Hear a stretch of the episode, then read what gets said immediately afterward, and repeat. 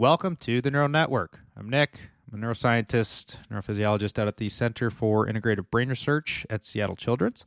So in the last episode, we talked a bit about the respiratory system and the different components that go into making you breathe the way that you breathe at any given time. And so there's really three main components of the respiratory network. Uh, that's a controller, and you have a set of sensors, and you have a set of effectors. And so basically your controller um, is a series of neural circuits within your brain, primarily your brainstem, that create an oscillatory rhythm that signal down to the muscles of respiration in order to take a breath. Your effectors then are those actual muscles that move the air, and so they uh, they create different pressures within your chest wall cavity in order to bring air in and to push air back out. And then you have your set of sensors, which fine-tunes the system and gives signals into the controller as to whether or not it needs to breathe more or less based on the amount of C O two and oxygen within the body. Now, when we talk about the controller itself and how it creates these rhythmic oscillations uh, that signal to the effectors when to breathe, we usually say that this rhythm is an emergent property of the network. And so an emergent property is just a property that comes about, in this case, in a neural network, that can't be explained by any single component of the network. And so basically, if we have all of these neurons that create these rhythmic whooshes, you know, these rhythmic neural signals, if we take any single neuron out and we study it, we can't explain the behavior of the network as a whole. And so we say that the the rhythmic or the rhythmogenesis of the network is an emergent property. Now, that being said, there's a, a few debated theories as to how this rhythm comes to be throughout the network, and they are very heatedly debated throughout the field. Now, in order to study the entire respiratory control network, there's many different preparations that can be used. So there's in vitro preparations that are brains in, in a dish and brains in a in a bath, and there's in vivo preparations, which are the actual whole animal, uh, whether it's a lot or awake or anesthetized, and there's in silico preparations, which are modeling, uh, computer-based modeling simulations of the network, and then there's there's some other preparations as well. There's an in-block preparation is what it's called. There's also uh, working heart brainstem preparation, which is like a like a zombie mouse looking thing. Um, and so there's a bunch of different preparations. But regardless, each of the preparations has its own advantages and disadvantages, but the preparation that you pick to study is usually based around what the question is that you're actually trying to answer. So if you're trying to answer how a single neuron within the respiratory control network creates oscillatory rhythms, then it's likely most appropriate to use an in vitro preparation in order to study that single neuron, because it's going to be hard to get to in the other preparations. Conversely, if you want to understand how a certain drug or a certain perturbation or into the respiratory control network actually changes breathing, well, then you probably should have the whole animal that's actually breathing. And so then you'll opt for like an in vivo type of thing. So it's dealer's choice really for which preparation is going to be used, but it's worth understanding the advantages and the disadvantages of each preparation when you look at the evidence that's being put forth by the studies that are created using each of the individual preparations. All right, so what I wanted to talk about then in this episode was a bit more of the behavioral applications of respiration, or I guess you could say the controversial-ish stuff that, that comes up. And it's certainly gained uh, a bit of traction within different media sources about controlling our breathing and doing mindfulness breathing. And I think a, a lot of it, at least in my opinion, started to come to light when there was this push for, quote, you know, biohackers to try to understand how utilizing different physiological systems can affect our, our mind and our performance and all that kind of stuff. And so I wanted to talk about things like breath work and belly breathing and breathing to regulate consciousness and all that sort of stuff. So before we talk about each topic individually, I think it's very important to understand a single principle. And that principle is your respiratory system, your respiratory control system, works pretty darn good all by itself. So while our brain has imbued us with the neat ability to switch to manual breathing every once in a while, you don't necessarily need to do that because in the in the absence of disease process, I should say, your respiratory system, I'll repeat it, works pretty darn good by itself. You take like nearly a billion breaths throughout your life without ever having to think about it. The average human breathes like twelve to fifteen breaths a minute. And so you can do the math for how much that comes out to with the average lifespan. But it's a lot of breaths that are taken throughout your life that you don't have to think about. Now, that being said, you can take over and start to manually breathe if you want. If you choose to take a breath in, you choose to take a breath out, you choose to take how uh, you choose the size of the breath. How much air do you want to breathe in? How much air do you want to breathe out? How long do you want to hold your breath? You have that ability. Sometimes I question why the respiratory control network or why the higher orders of consciousness gave us the ability to do that, but nonetheless, the ability is there, which is fascinating because that's not the case for a lot of other physiological processes. If you want, you can't just necessarily increase your blood pressure. You can't just necessarily change your heart rate. I mean, you, you can get yourself worked up and be anxious, and that changes your your heart rate and your blood pressure, that's for sure. Or you can talk to um, some coworkers about things, and then certainly your blood pressure can change then. That's for ding. That's for sure. Um, but that being said, uh, the respiratory system does have a bit of a unique ability. And so I like to think of it kind of like a slapstick shifter in a car. So in cars that have slap shift, slap shift shifters, that's a tongue twister, um, it's an automatic transmission, right? So the car will shift by itself. But if you want, you can shift that bad boy into sport mode or into slapstick mode, and you can have a little bit of control over when it actually shifts. But it comes with its own limits, right?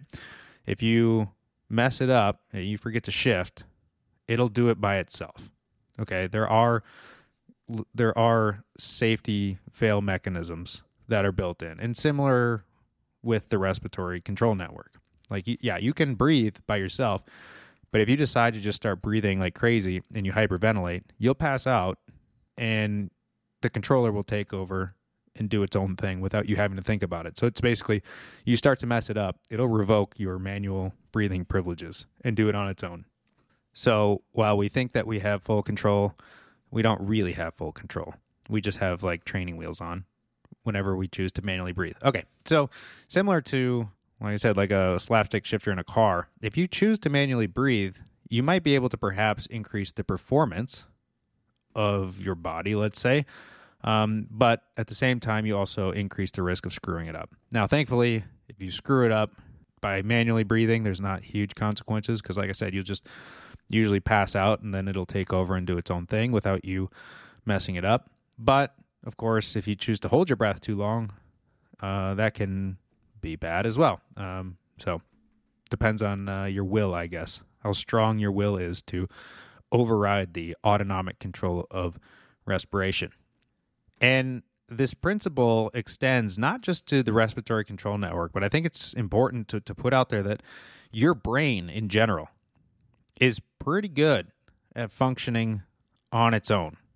And so if you hear things that say that you need to increase your dopamine or you need to increase your norepinephrine or you need to change your serotonin levels in your head, the question becomes why? Okay, because the way that your brain is functioning right now with the amount of dopamine and norepinephrine and serotonin and acetylcholine and glutamate and all those sort of neuromodulators, the way that it's working is working pretty good and it's keeping you alive at the moment.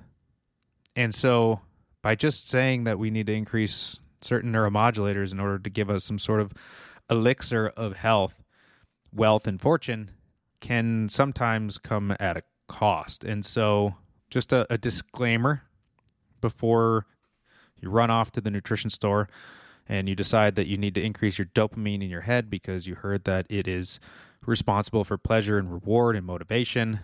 And so you grab some tyrosine tablets because that's the uh, amino acid that is what dopamine is, is made from.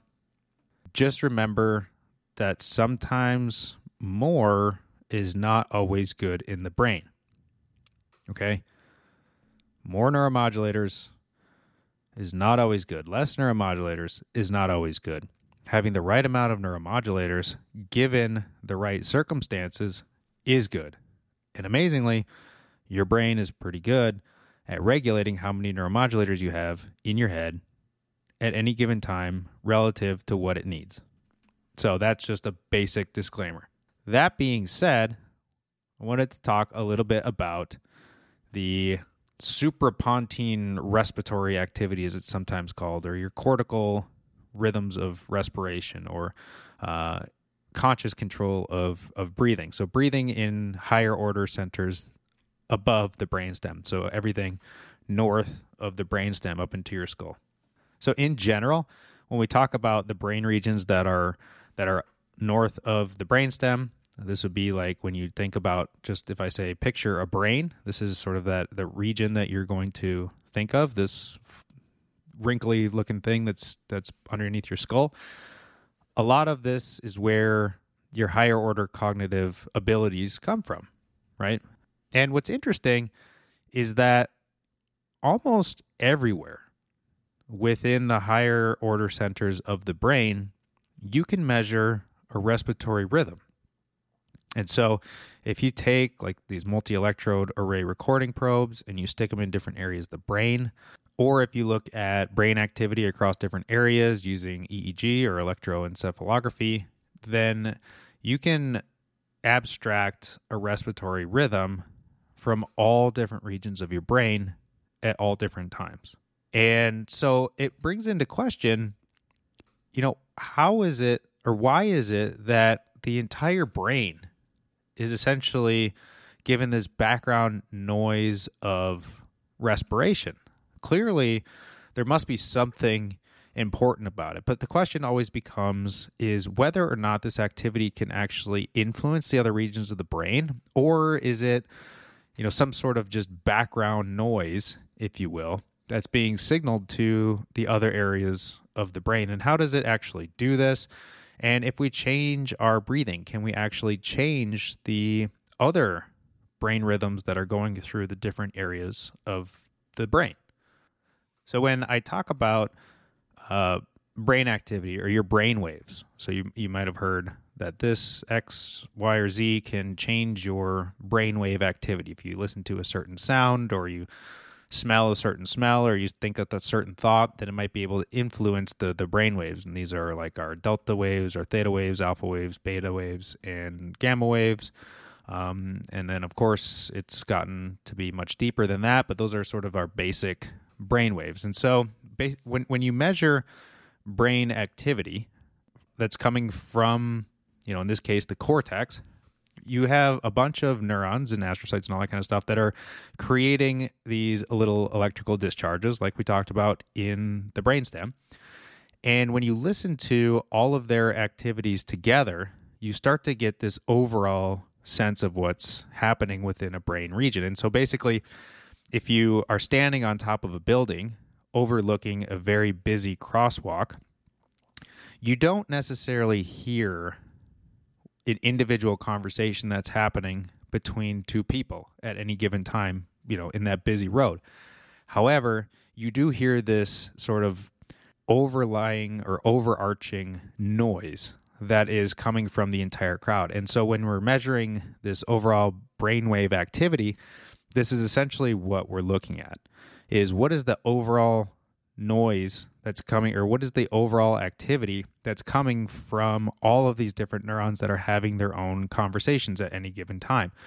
And so that's what gives, you know, these like E E G traces, for example. Great. So so we stick on like these E E Gs uh, and we get a recording of different areas of the brain. And so basically, if you're just looking at a graph and then you have this this line that's going across a page Uh, over time, and it just keeps going across as we continue to to measure the output. And this line isn't just straight, right? And so, because like I said, there's there's different neurons that are underneath where we're measuring, and they're having their own little conversations. And so they're all going to cause these little blips on the line. Um, and so it almost looks like the thing's vibrating because there's a lot of things going on at one time. And depending on how high each of these blips are uh, in the trace, so the trace goes up and it goes down and it goes up and it goes down. Um, and depending on how fast the up-downs occur within the trace dictate whether or not the brain is in, or if the brain is expressing, let's say, delta waves or theta waves or et cetera. And so like delta waves, for example, are, are like one to four hertz, which just means that there's one to four up-downs on that trace per second. Theta waves are four to eight hertz, alpha waves are eight to twelve hertz, beta waves are usually like thirteen to thirty hertz, and then gamma waves are thirty to one hundred fifty hertz roughly, and there's low gamma waves and high gamma waves. And so depending on the region that you're measuring, each region of the brain at any given time can be expressing different brain regions, or can be expressing different brain waves. And of course, the size of the area that you're measuring can also influence what waves are being measured at any given time. But the interesting thing is that each of these brain waves are contributing to the overall recording from the brain at the same time. And so at some times, let's say delta waves or theta waves are dominating the overall activity that's measured, but there's also alpha, beta, gamma, and all these other different brainwaves happening at the same time. And so basically, you can think of having a bunch of different traces, and they're all smashed together to give you the overall activity of the brain. And so there's different mathematical ways to separate out the relative contribution of each of those waves to the overall measured activity. And I'm not even going to pretend like I understand the mathematics that go into that. However, you don't necessarily need to, just to understand the principle that at any given time, the brain is producing all of these different waves, but which one is dominating at any given time is theorized to perhaps have an overall effect on our behavior. So let's say that when we're measuring the overall activity of the brain and we see that there's a predominant or there's a domination by delta waves that is occurring within the recording. This is said that, you know, we're typically in deep sleep or we have a loss of body awareness. Uh, if theta waves are starting to dominate the trace, then we have uh, states of reduced consciousness, perhaps light sleep or, or like a REM-ish type of sleep. If alpha waves are dominating, um, it's said that you're relaxed, but you're awake. Beta waves are, are dominating the, the activity, then uh, we're awake and normally alert. Um, and then if gamma waves are starting to dominate the trace, then perhaps we have a heightened sense of, of perception or uh, we have a heightened awareness, acuity, that kind of thing. And so, you know, when you when you go and look up in YouTube and it says like alpha waves or beta wave rhythms or something like that, these are these are the idea is that, you know, these sounds that you're listening to that are coming from this video somehow influence the brain to shift it towards a state that's dominating alpha waves or beta waves or, or, or whatever it is that you're you're trying to get your brain into. So then the question becomes is if all of these different brain rhythms are influenced by different inputs, whether it be from the YouTube video that you're looking at or whether it be from meditation or whatever, is does breathing itself contribute to modulating these rhythms? And so humans, like I said, they, we only breathe roughly like twelve breaths per minute. So that's only that's only zero point two hertz.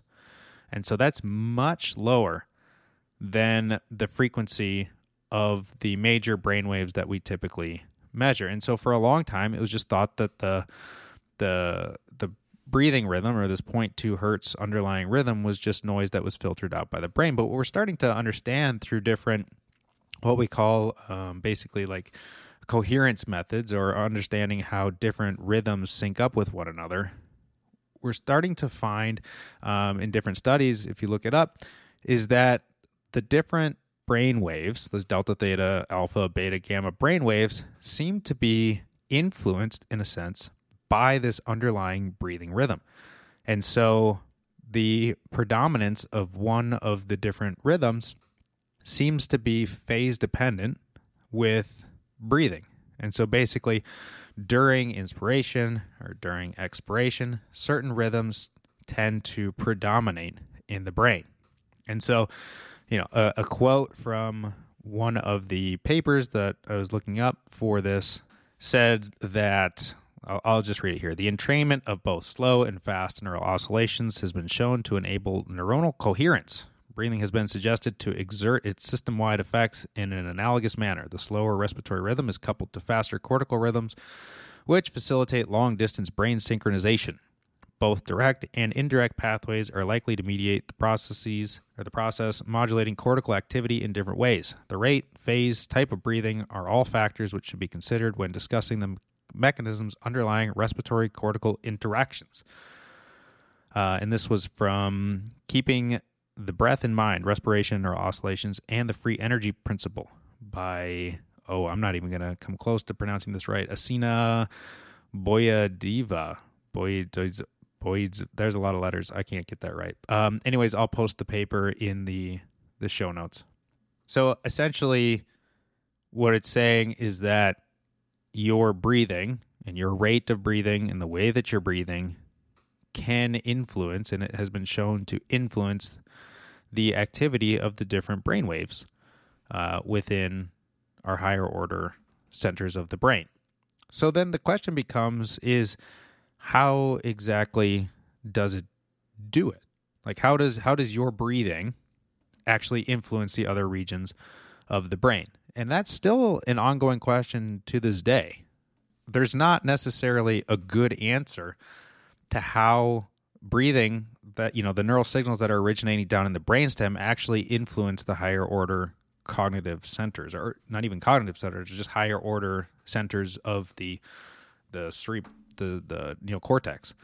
Um, and so the first, I guess, simplest question that could be asked is, where do the respiratory centers of the brainstem actually, and the pons, where do they actually connect, or do they have connections, direct connections to the other areas of the cortex? And so basically our Uh, the neurons within the brainstem and the pons that are responsible for creating and controlling this respiration, do they send their little axons or their little tentacles up to the different areas of the cortex in order to have direct communication with them? And these can either be monosynaptic projections, meaning that there's a direct link or there's a direct tracing of a neuron within the respiratory control centers that actually traces all the way up Uh, into the areas of the brain, and they have one synapse, and so it just synapses right onto that region of the brain. There's also indirect connections, or these polysynaptic connections, where let's say that you have a neuron of, you know, the pre-Bötzinger complex, or this region that controls um, the rhythmic output from the brain. It goes to a certain other region, and then uh, that neuron that it communicates to then sends its own projection, so it's kind of playing telephone up to the higher order centers of the brain.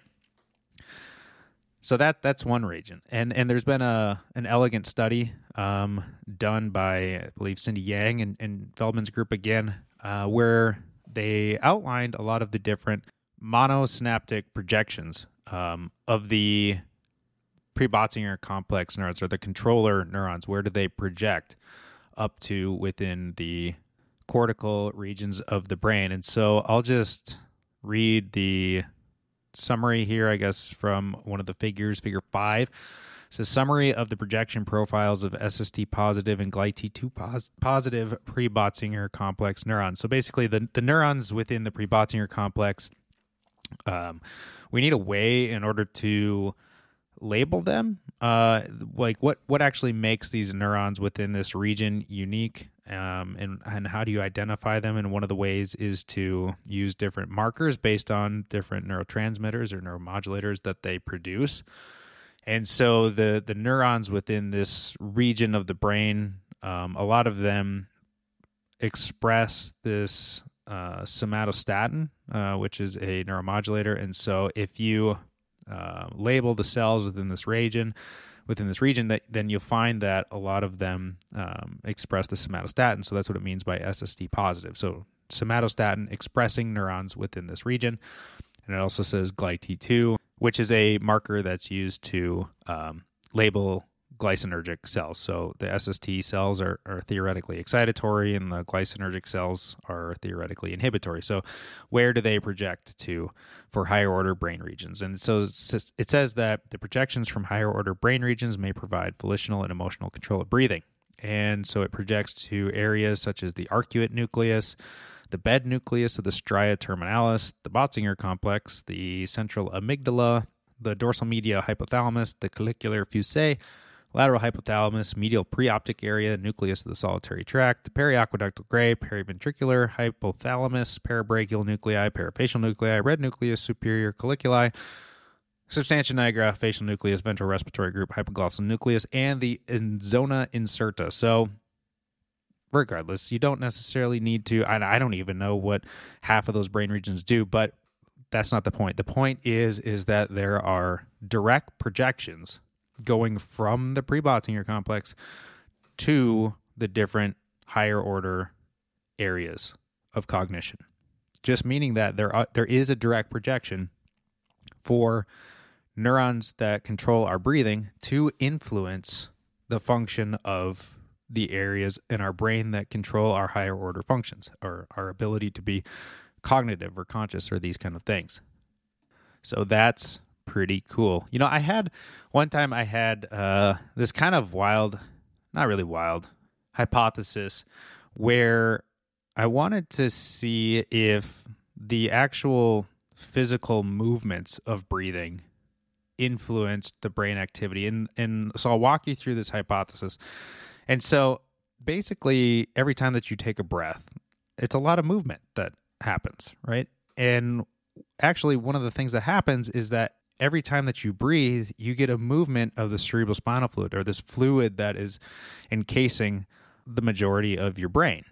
And so you move, it pulsates the cerebrospinal fluid, and so it creates this fluid movement. And some of the recent evidence in the literature actually was suggesting that some of the receptors that are widely expressed across a lot of different neurons, so uh, of the brain, are what we call mechanosensitive to shear stress. And so basically, whenever the receptors that are sitting on a neuron have a shearing force that goes across from them, they activate, which allows ions to flow into the cell, and it activates the cells.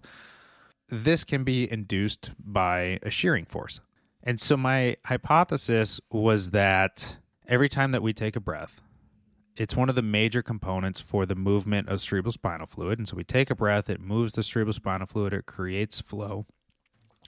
That flow then creates a shearing stress, because it the, the flow from the C S F obviously then would perhaps get transmitted down to the extracellular fluid that's encasing, I guess you could say, the the neurons.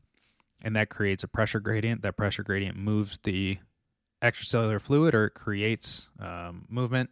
That movement then would create a shearing stress onto the cells, which then could activate these excitatory receptors, um, and it could cause activation of the neurons. So it it would have been pretty easy to test, and I still want to test it. And, and so basically, you just take a brain out, take a brainstem out, whatever part you want to take out, uh, and you put it in a circulating bath with C S F, and you can stick a probe in, or a multi-electrode array recording probe in. Um, and you can record from different cells, and uh, we can use different techniques to label the ones that express this receptor that is sensitive to that shear stress, and we'll just pulsate the flow of the cerebrospinal fluid and see if it activates it.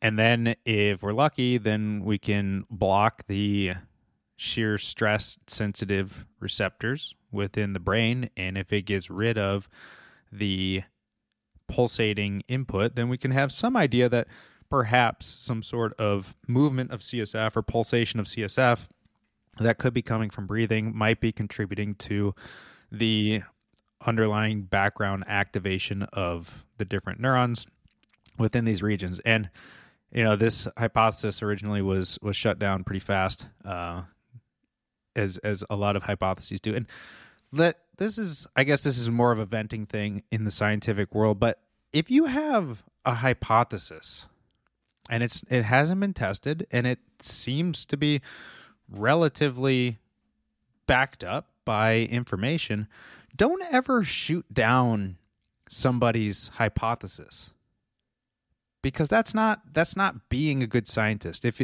if someone comes up to you with a hypothesis and they say, "Hey, this is exciting. I want to test X, Y, and Z because I read these different papers," and you say, "No, we're not testing that hypothesis. Why would you? Why would you think the hypothesis is even true?" And it's like, well, what are you doing?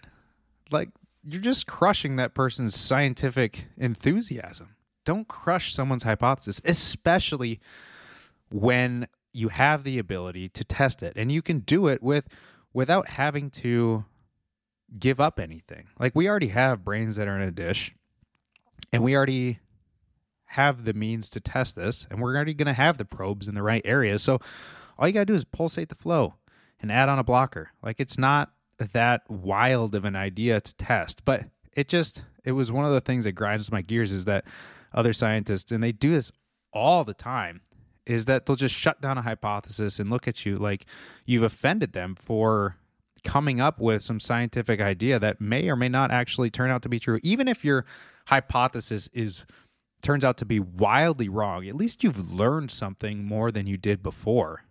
You know, by just shutting someone down for coming up with it, all you're doing is just perpetuating this this scientific bullying that, uh, you know, I used to think in undergrad and stuff like that, and even in graduate school, when you come up with these hypotheses and you just get shut down right away, you thought, okay, well, you know what? I probably just don't know something that I don't know, and I should have not been an idiot and said this hypothesis. But all it does is it just like silences your scientific enthusiasm. And then you get done and you start to create your own scientific projects and create your own scientific hypotheses, and you think, wait a minute, like I can come up with any hypothesis that I want, and, and you can come up with any hypothesis that you want, and all you have to do is figure out a way to test it. So that's just sort of a rant uh, into the, the ins and outs of academic research, but just wanted to, to put that little rant out there. Okay, so enough with the, the sidetracking into that. Basically, that was my hypothesis of something that could also contribute to this underlying neural rhythm. Uh, we haven't tested it, but hopefully at some point we'll be able to test it just just to see. Great. So we have direct-ish or indirect um, connections that go from the pre-Bötzinger complex or this controller up into the the higher order brain regions. There's also um, some sensory-based input, I guess you could say. So basically, when you like when you breathe through your nose, it activates the olfactory bulb. And so this olfact- olfactory bulb relays information about things that are going on in your nose. And so as air is whooshing past the olfactory bulb as you're breathing in, it's giving a signal to the other areas of the brain. And of course, this signal is then oscillatory, because as you breathe in and you breathe out, the amount of activation of the olfactory bulb is going to be related to when the air is actually moving in and moving out. And so when it activates certain other areas within the brain that it that it connects to, it's going to activate these at the same rate as you're breathing. And so this could be an interesting thing to follow up to find out, you know, why, like what's actually so special about nasal breathing, for example, because some people, you know, tout the the elixir of life is hidden within your, our ability to breathe through our nose. And good luck if you have any septal problems. But but basically, when you breathe through your nose, you're going to get that olfactory bulb activation of the different brain regions. But when you breathe through your mouth, that's not going to occur. And so, you know, who knows? There could be something behind the fact that uh, nasal breathing is actually turns out to be a little bit more of a dynamic neural process that involves more regions of the brain compared to just mouth breathing. So that's something that, that that's kind of interesting. Another way that we can get activation of certain brain regions uh, or different nerves, I guess you could say in this case, another way that we get activation of them in relation to our breathing uh, comes through vagal nerve activation. And I know anyone in this space has probably heard that changing the activity of your vagus nerve is the way in which we live forever. But at the end of the day, the vagus nerve, which is one of our cranial nerves, innervates many of the areas that are involved with breathing. It also innervates a lot of areas of digestion and stuff like that. And so every time that we take a breath, you're activating the vagus nerve. And so, and and, and of course, the the size of the breath is going to be proportionally related to how much vagal nerve activation that you actually get.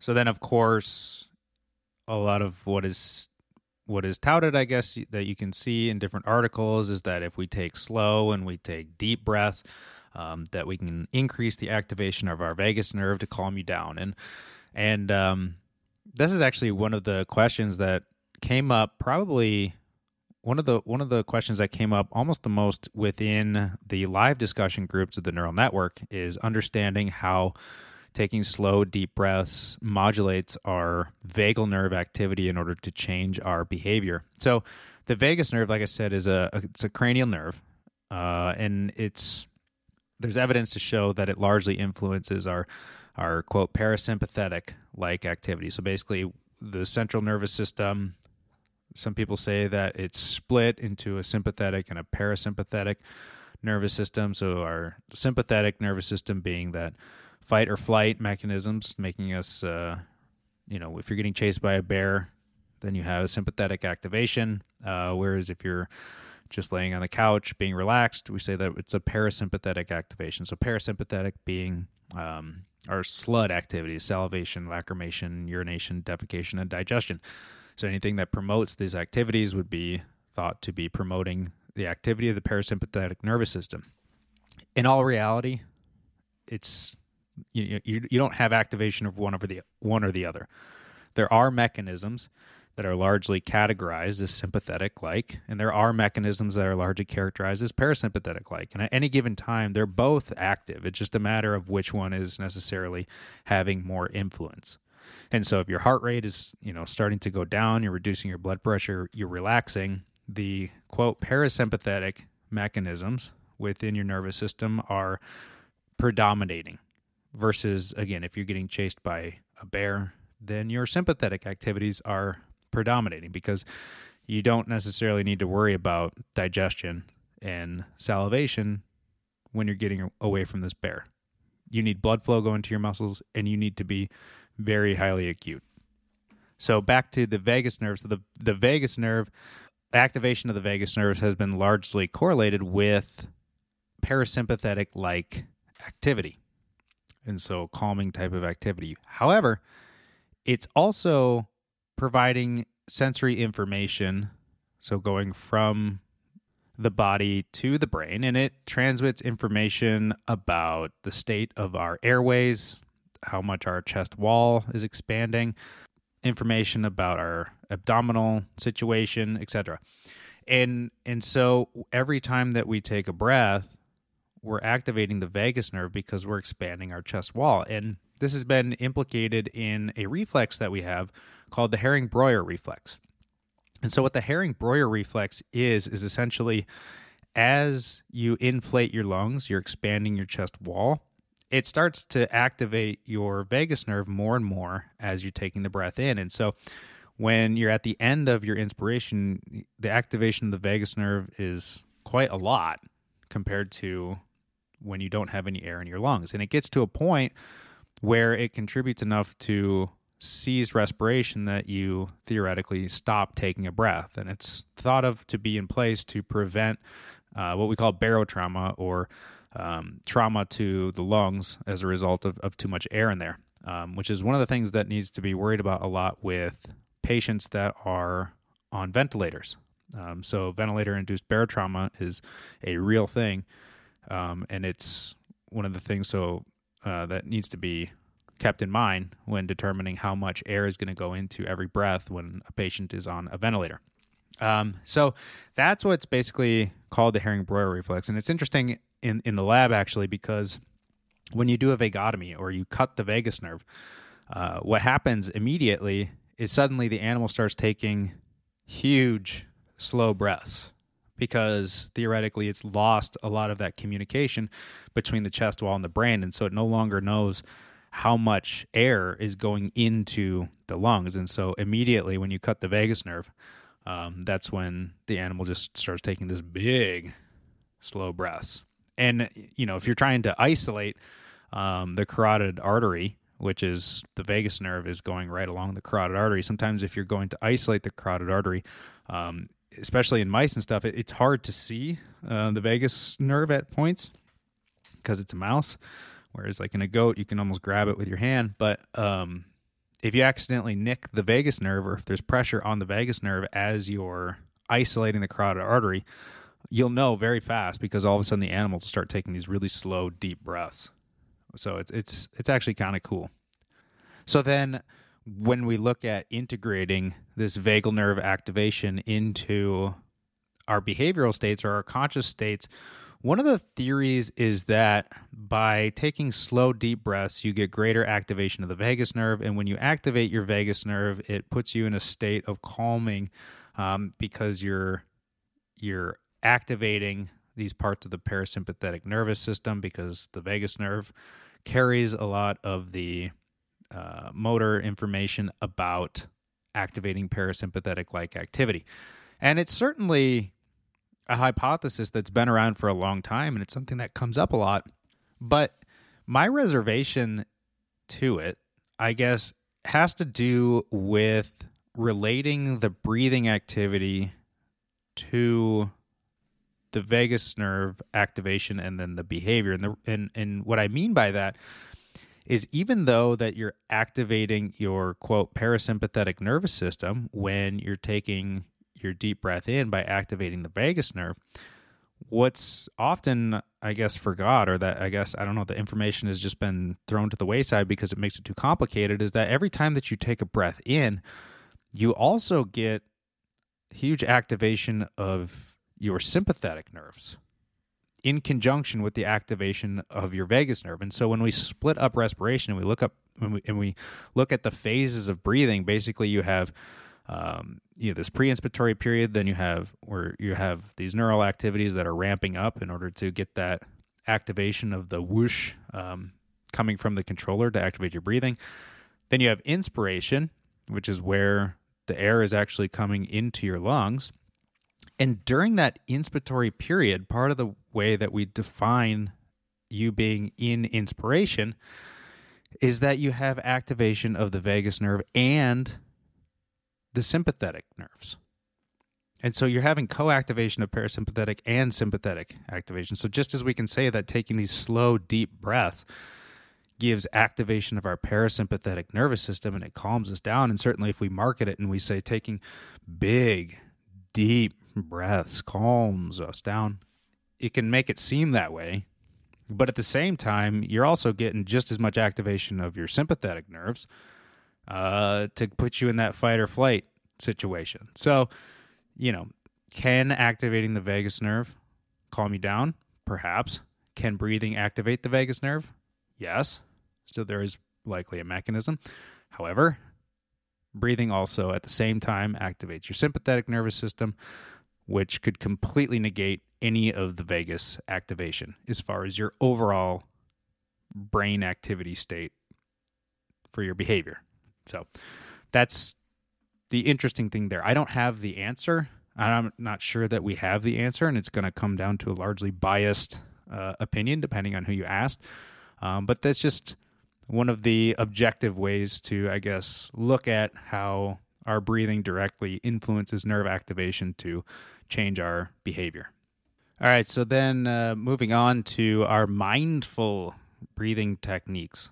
There's a there's many different techniques that have been put out there um, in order to change the way that we're breathing, in order to relax us or to calm us down. And so sometimes it's called mindful breathing, or other people call it meditative breathing practices. But essentially, from what I can tell, the basis of these different breathing techniques is to somehow get, you know, alpha brain activity, alpha wave brain activity to to dominate the majority of the waves that are coming from within the brain. And whenever we have alpha wave activity dominating, then we largely correlate that with the person being in a relatively relaxed kind of state. And we certainly talked about how uh, the underlying breathing rhythm may be able to influence the brain waves that are that are coming out.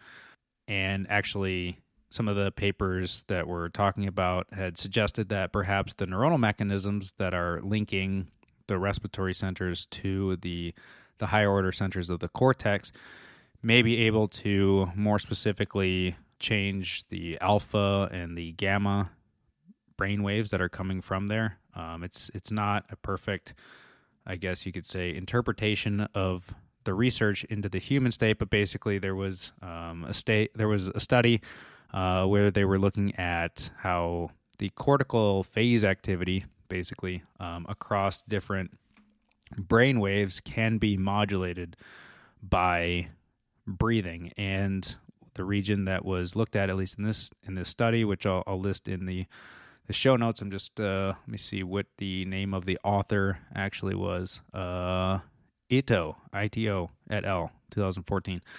All right, so that was showing respiratory modulation of the power of gamma frequency oscillations. This was looking in the the mouse whisker barrel cortex. So of course, we don't necessarily have a whisker barrel cortex as far as I'm aware, but I might be wrong on that, so don't quote me. But basically, a, a barrel cortex is in the somatosensory cortex um, in rodents, as far as I'm, as far as I'm aware. And I'm just going to stop right there uh, because that's about all I know about the whisker barrel cortex. It has to do something with activation of the whiskers, I'm guessing, but I'm not even going to pretend like I know what a whisker barrel cortex does. Anyways, uh, that's where they were measuring these different neuronal oscillations, and they were finding that the breathing rhythm can modulate uh, different gamma, the power of different gamma oscillations. So basically how much that those gamma brain activities dominate the overall activity within the brain. Uh, okay, so back to then the mindful breathing. So how is it that changing our breathing actually changes our, our brain activity, or be, our behavior, I guess you could say? And so the different med- meditative breathing practices have been implemented through many like yogic type of, of breathing practices.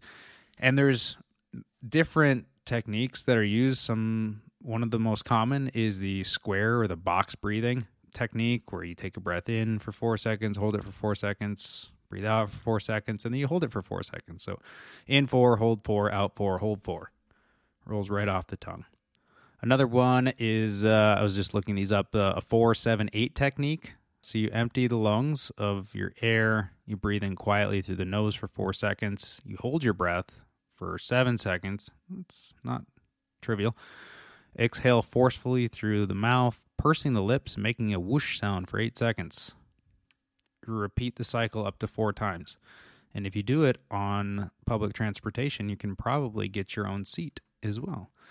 Uh, there's a three six technique, in three out six. Okay, I'm just going to say like there's there's different ways that you can breathe in for a certain amount of time. You can hold your breath for a certain amount of time. You can exhale for a certain amount of time, and you can make whoosh sounds if you want. At the end of the day, you are being cognate of your breathing. You're being aware of your breathing practice.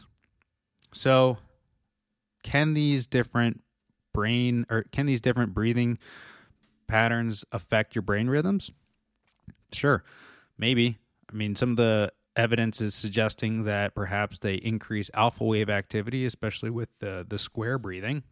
And will it have the effect that you're looking for to be more calm and less anxious? Maybe.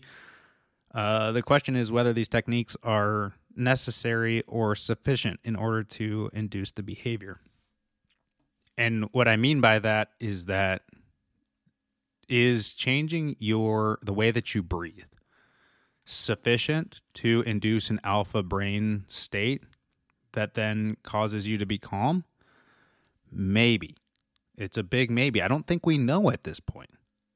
But if it works, and if doing this square breathing technique or this four seven eight or three six or whatever you want to use, if it does calm you down, then who cares if it's inducing some alpha wave activity within your brain? If it works, then then do it, right?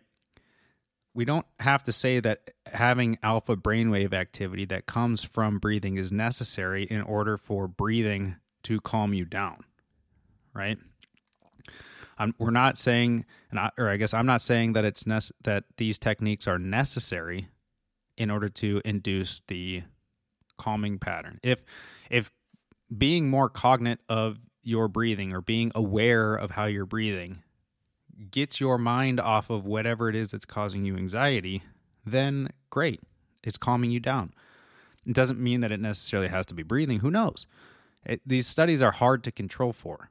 You know, if you just focus on doing a task that is very highly um, attention-oriented, then perhaps that could also take your mind off of whatever is causing you anxiety, and it could calm you down as well, right? And so I don't know necessarily if it's just from being aware, being more aware of what you're doing and focusing on something other than the thing that's giving anxiety, or if it's an actual neural mechanism where changing the activity of these different brain regions or breathing in through the nose to activate the olfactory bulb and the other areas that it innervates, or if changing your breathing activity activates your vagus nerve in such a way that you can influence the brain activity to give you alpha wave dominated activity throughout the brain. You know, who knows?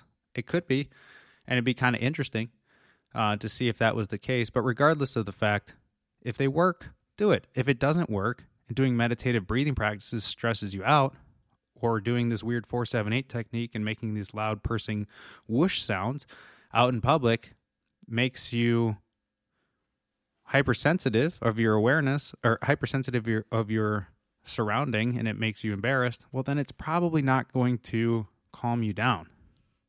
So if breathing that way calms you down, then do it. If it doesn't, then don't. Is it due to the necessary activation of the brain region? Who knows? It could also be due to things that we can't measure yet. Okay, so whenever we're trying to understand if these different breathing techniques change our brain activity or our alpha wave activity in such a way that, that induces calmness, it's completely dependent on what we can measure, like through E E G, for example. But there's a lot of things that we can't measure yet, right? And just because we can't measure it doesn't mean that it's not true. You know, science is a method of being able to measure things reproducibly. But science doesn't enco- encompass yet all measurement techniques because we there's me- there's things that we can't measure yet. And so who knows? There might be something that we find out later, many years down the road, uh, that we didn't have a way to measure of right now that would account for how being mindful of your breathing actually changes your emotion. Be kind of cool. But anyways, that's sort of the the take on the mindful mindful breathing. And look at that. We're already uh, almost at an hour. So what else was I going to mention? Oh, belly breathing. Listen, when you're belly breathing and you're pushing out your belly, you're not breathing through your belly. You're still breathing from your diaphragm. You're still using your inspiratory muscles, your external intercostals, that kind of stuff. You're not using your gut to breathe. You're just pursing your gut out and then you're breathing. But you're still using the same muscles as if you're, quote, chest breathing. Just wanted to say that. Okay. So I think that's a good place to wrap up our talk on breathing and the neuroscience behind breathing. How you breathe, why you breathe, and why your breathing system is basically a slapstick transmission. So thanks for listening in to another episode of The Neuro Network. Follow us on our website, w w w dot the neuro network dot org. Uh, we have different links on there to research, um, to the podcast, of course, a contact, a contact form for questions, comments, et cetera. So that's it. Have a good week. Go forth. Do good science. Enjoy the holidays. Bye-bye.